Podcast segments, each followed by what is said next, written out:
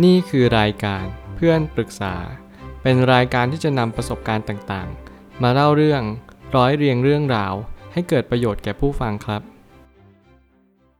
สวัสดีครับผมแอดมินเพจเพื่อนปรึกษาครับ วันนี้ผมอยากจะมาชวนคุยเรื่องทำไมยังคงคิดถึงคนที่เขาไม่คิดถึงเราแล้วล่ะ มีคนปรึกษาว่าแอดหนูมีเรื่องจะปรึกษาแอดทำไมเรายังต้องคิดถึงคนคนหนึ่งทำไมเรายังต้องรักเขาทั้งๆที่เขามีคนใหม่แล้ว ทำไมเรายังถึงไม่ลืมพี่เขาทั้งที่เขาก็ลืมเราไปนานแล้วล่ะแอด คือต้องบอกกันว่าเราไม่สามารถลืมใครได้ ก็เพราะว่าในความเป็นจริงเนี่ยสมองออกแบบให้เราจดจำเรื่องสิ่งต่างๆ ที่เรารู้สึก หมายความว่าถ้าเกิดสมมติคุณยิ่งอยากลืม คุณก็ยิ่งกลับจำมันเป็นไปไม่ได้เลยที่คุณจะลืมในสิ่งที่คุณอยากจำก็เพราะว่า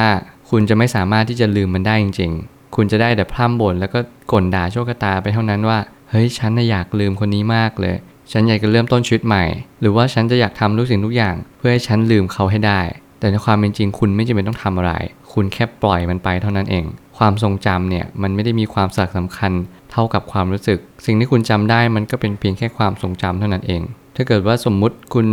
อยากจะลืมเขาจริง ๆ คุณต้องหากิจกรรม อะไรก็ได้ที่คุณต้องการที่จะทำมัน เพราะว่านั่นเป็นสิ่งที่สำคัญที่สุดที่ทำให้คุณได้เรียนรู้ว่า คุณจะต้องปรับตัวเพื่ออยู่กับความทรงจำนี้ให้ได้ และนี่คือหน้าที่ของคุณ ผมเลยตั้งคำถามขึ้นมาว่า ต้องทำความเข้าใจก่อนว่า การลืมความทรงจำที่เรารู้สึกไม่สามารถทำได้ ถ้าขืนคุณยังจดจำเรื่องราวเหตุการณ์ต่างๆ แล้วก็นำเหตุการณ์เหล่านั้น มาทิ่มแทงจิตใจของคุณ คุณก็ต้องระลึกไว้เสมอว่า คุณไม่สามารถลืมเขาได้แน่นอน เพราะว่านี่คือความเป็นจริงของชีวิต คุณจะไม่สามารถที่จะพยายามลืมอะไรก็ได้ แม้แต่ความทรงจำในสิ่งที่คุณมีความสุข เพราะสิ่งเหล่านั้นมันกำลังจะมาย้ำเตือนว่า คุณกำลังยึดมัน ด้วยความอยาก ไม่อยากอะไรก็แล้วแต่เหล่านี้ ซึ่งคุณก็จะต้องเรียนรู้ที่จะปรับตัวให้ได้ ก่อนที่มันจะสายเกินไป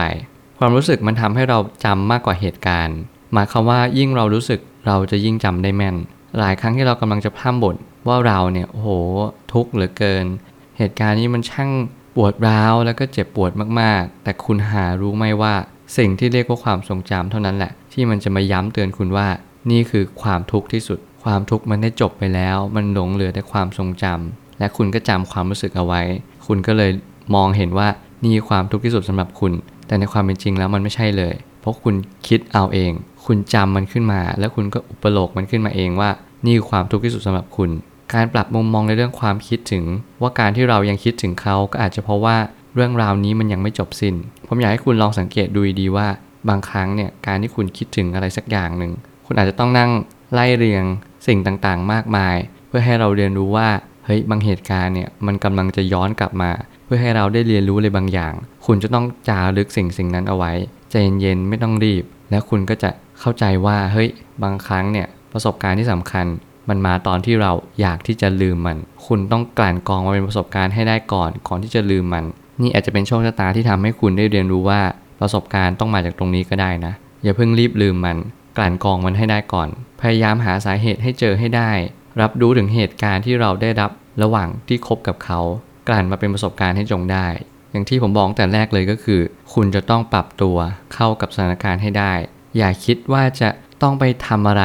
แต่ให้เราอยู่กับมันให้เป็น สิ่งต่างๆ มันหายไปแล้วเหลือแต่ความทรงจำคุณต้องปรับตัวให้อยู่กับมันให้ได้ ไม่อย่างนั้นคุณจะเจ็บปวดมากๆ สุดท้ายนี้อย่าลืมว่าเรารักเขาได้ คิดถึงเขาได้ และยังห่วงเขาได้ แต่อย่าลืมเด็ดขาดที่จะรักตัวเอง และอย่าลืมเด็ดขาดที่จะเข้าใจตัวเองด้วยสองสิ่งนี้คุณจะต้องจารึกเอาไว้ในจิตใจของคุณ มันไม่มีคำพูดอะไรมากมายไปกว่านี้แล้วแหละ เพราะว่าผมก็ได้เน้นย้ำไปเรื่องเดิมๆว่า การที่เราจะรักใครสักคนหนึ่ง คุณต้องรักเขาจริง ๆ อย่าหลง การที่คุณคิดถึงเขา มันอาจจะไม่ใช่ความรักก็ได้ แต่มันอาจจะเป็นความห่วงใย เอื้ออาทรหรือว่าอะไรก็แล้วแต่ แต่ผมอยากให้คุณเนี่ยอยู่กับความทรงจำให้เป็น ดีกว่าจะทำให้ความทรงจำเนี้ยมันกลับมาทำร้ายตัวเราเอง ผมเชื่อว่าทุกปัญหาย่อมมีทางออกเสมอ ขอบคุณครับ รวมถึงคุณสามารถแชร์ประสบการณ์ ผ่านทาง Facebook Twitter และ YouTube และอย่าลืมติด Hashtag เพื่อนปรึกษาหรือ f r ร e n d t a l k ด้วยนะครับ